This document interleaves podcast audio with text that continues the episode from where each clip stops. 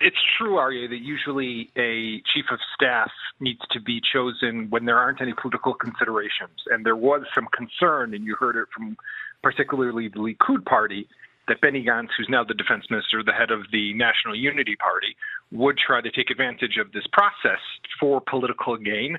Uh, I don't think so. And, and, the attorney general actually gave the kosher stamp of approval to allow Gantz to appoint a chief of staff now because it's needed, right? I mean, the exactly. last thing that Israel needs right now, with all of the challenges and threats that it faces, the Iran talks that are going on, there was just a shooting attack in the Jordan Valley, there's terrorist terrorism rising in the West Bank, and of course Gaza, which is always a problem, and we just had a recent round with them not long ago. And Lebanon, a, and Lebanon, and Lebanon, of course. You need a chief of staff. You need someone. You can't have someone who's temporary. You need someone who can come in, who's going to be in the role, and going to be able to prepare the military for the different challenges and threats.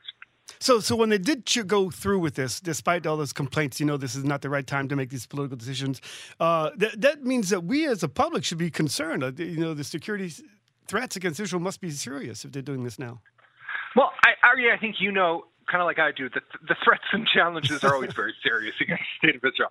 Right there, sadly, there's never a dull moment on that front. But I think that what Benny Gantz did, and maybe he was even overly cautious this time around. There, there, there were. It seemed a long time that his preference was Herzi Halevi, who is the current deputy chief of staff, a longtime paratrooper, a commander of Sayeret Matkal, mm-hmm. the general staff reconnaissance unit, a serious uh, officer in the IDF, who's the head of the, uh, the division in the Galilee that oversees the 91st Division, that oversees kind of what, what a war would look like with Hezbollah. Um, so he, there, he did prefer him. That was always appeared to be the the situation, but probably because of the claims against him, he ran a very, I would say, orderly process. He met with the former defense ministers. He met with uh, the prime minister and even the previous prime minister, Bennett. He met with former chiefs of staff. He really deliberated and consulted to make it seem like he was really taking all the different considerations into account. And, and also, let's be honest at the end of the day, uh, Herzi Halevi uh, versus the, the, the, the, other candidate, Eyal Zamir, right. who had also served as the former as the former deputy chief of staff, was the military secretary to the prime minister, is a guy also with a lot of credentials and a long military career. Eh, you know, the public eh, would we really know the difference between this guy or that guy? Right? These are longtime generals who have served for decades in the IDF, have fought, have seen combat, uh, have made tough decisions, and you know, with, with people's lives on the line. Uh, these, these are serious people. So, so I don't think that you know one person is more politically attuned to a specific politician or another. Well, you know, all the times uh, there is a choice for the chief of staff. It's always a sort of a media battle. The sort of the military reporters are always saying who their favorite candidates are. But you know, in one case here, something does come through, and he Benny Gantz was a paratrooper, and Herzi Halevi is a paratrooper. You think that has any, any impact? Weren't you a paratrooper? I was a paratrooper too. Yeah.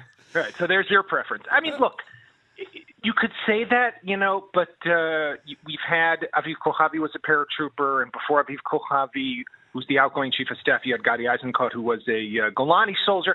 I mean, it, it kind of goes back and forth. Yeah. I, I don't know that that's necessarily the the the ultimate consideration. Look, the, the army has serious challenges, right? You know, first of all, it's a massive organization. You need someone who has great management skills, can make big decisions. We're talking about billions and bill, tens of billions of dollars that it's spending on procurement and ammunition and training. Uh, and, and there's major challenges. I mean, Hezbollah has got over 100,000 rockets and missiles. Hamas and Islamic Jihad with their capabilities, and probably I would say the big the big challenge in the years ahead is going to be to prepare a credible military option to potentially go after Iran's nuclear facilities. You need someone who really uh, has that combat experience, who's not afraid to make tough decisions, and and I think that at the end of the day, Herzi Halevi, who also served as the head of military intelligence, so he knows the intelligence mm-hmm. world really well. He's got great combat experience. He led operations deep behind enemy lines on multiple occasions. Even I remember during the Second Lebanon War. I mean, th- this is a guy who who, who really who, who who doesn't know combat from a TV screen. Who knows combat on the ground. Who knows the intelligence world. And I'm sure that you know he'll be up for the challenge.